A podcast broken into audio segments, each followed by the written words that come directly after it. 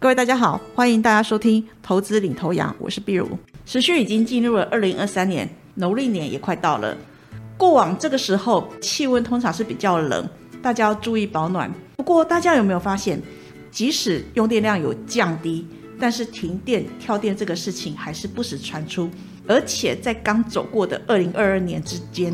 小动物好像又是个中的元凶。回顾过去啊，苗栗因为壁虎钻进耗子箱，造成了跳电。那随之而来也有多次，像是鸟类啊、蛇啊误出设备，造成高雄地区停电。甚至在松鼠的部分，也误出电线杆，造成北部还有高雄地区的停电。后来高雄多起无预警停电，凶手直指松鼠。看起来最近各种的小动物好像一起进入了叛逆的青春期，尤其是对台电的仇恨值，还有他们的战斗力都是达到 max 满血破表状态，特别喜欢惹是生非。其中披着呆萌可爱的外皮，个性却相当凶猛的的松鼠，他们的叛逆值好像又高于其他动物，对高雄的仇恨值好像又更大了。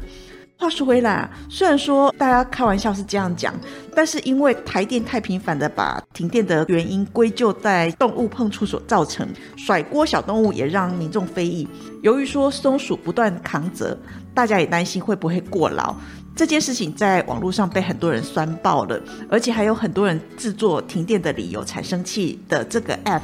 来调侃说台电不断出包的一个情况。其实动物触碰造成停电相当常见的，往年的话国内大概有上千件，可是为什么过去大家没有感觉，可是这几年却一再抢占媒体的版面呢？那在这里，我想请问一下大家有没有这样的经验呢？当我们的存款已经见底了，或者是已经接近月底，薪水快要用光的时候，我们就已经在没钱了。可是偏偏这个时候最容易发生突发的状况，比如说像家电或者车子零件刚好就坏掉了，你就必须要重新花钱购买。更不幸的是，可能接到罚单，这个时候你就需要花钱了事，明明就已经没有钱了，还得到处筹钱过日子。在我们的心理上面，感觉不管是气愤或者是无奈，可能内心都会疯狂呐喊说：“啊，上天为什么要这样对我？”平心而论。这些所谓的突发事件，如果说你生活费相当宽裕，这些事情发生的时候，我们心情上面可能就是哦，还要再买一个新的之类的。不过，如果说你的生活费已经见底了，左支右绌的时候，你只要多一项支出，即使说这个金额再怎么微小，对于当事人来说都是痛彻心扉的，而且这种心情会一直被大脑所记忆传送。所以有时候大家常会在讲说，哦，这种就是一种穷困史的诅咒，就是这样子来的。同样的道理，如果供电量是充足的，电网是强韧的，跳电发生后应该有很多备案指引，可以迅速恢复供电。所以说，不断停电的状况就可以降低。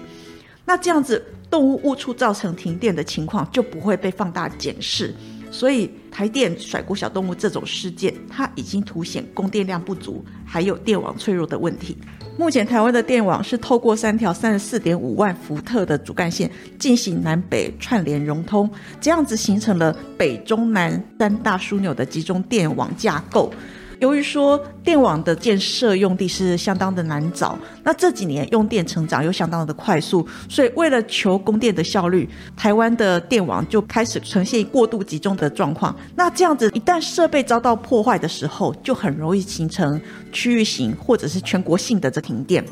如果说供电不足的话，其实很容易造成产业的外移，企业减少投资，对于当地的经济成长会是负面的冲击。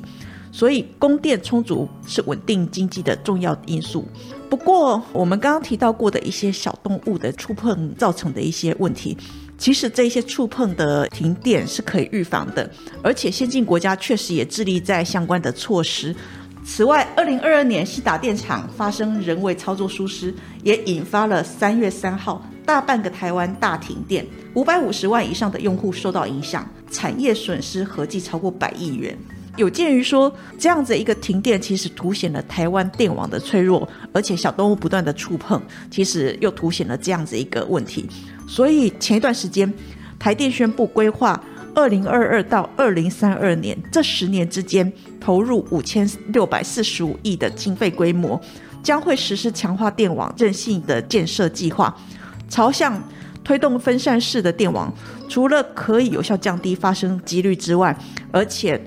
也可以大幅限缩影响的范围，缩短复电的时间。至于说强化电网韧性建设计划，将分成短、中、长期执行，主要重点其实有两个，第一个就是电厂职职工园区绿电就近供电，第二个就是变电所屋内化。储能搭配绿能，那第一点，电厂职工园区绿电就近供电的部分，最主要就是它要减少电力传输的距离，规划就是透过燃气机组，还有再生能源这些电源就近直接供应科学园区，还有产业园区这些用电中心，这样子可以用分散的方式降低电网集中的风险。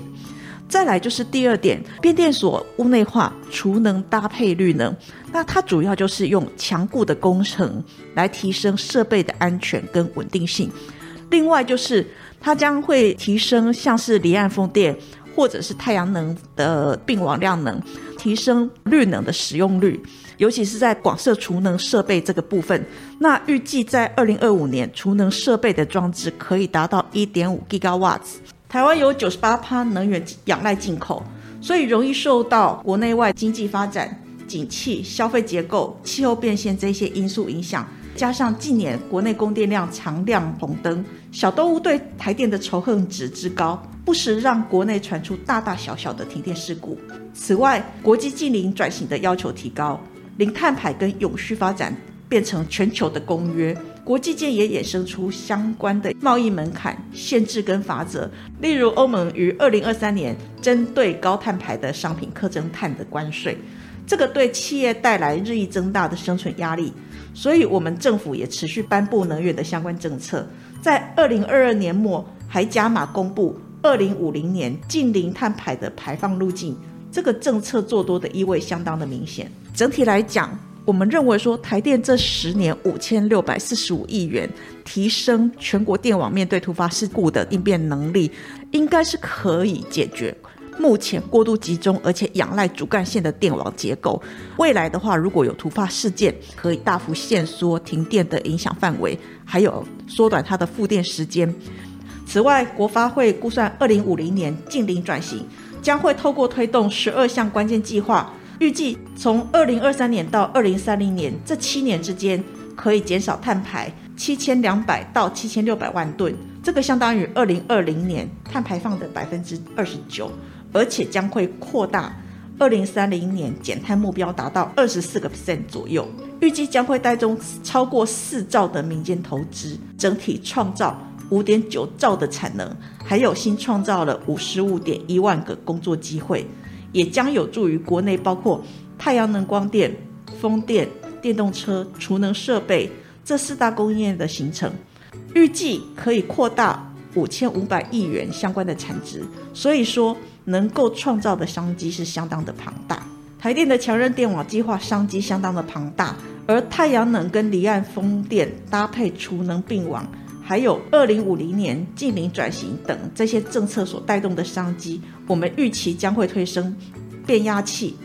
配电盘、GIS 这些重电设备，还有电线电缆的需求。预期台湾的重电厂有机会分食这个计划的大饼。那目前上市柜重要的受惠公司，包括了市电、东元、中心电、雅力、华城、乐视、大同、世纪钢。跟新挂牌的深威能源，这些后续可以多做留意。以上是投资领头羊节目内容，谢谢收听。本公司与所推介分析之个别有价证券无不当之财务利益关系。本节目资料仅供参考，投资人应独立判断、审慎评估并自负投资风险。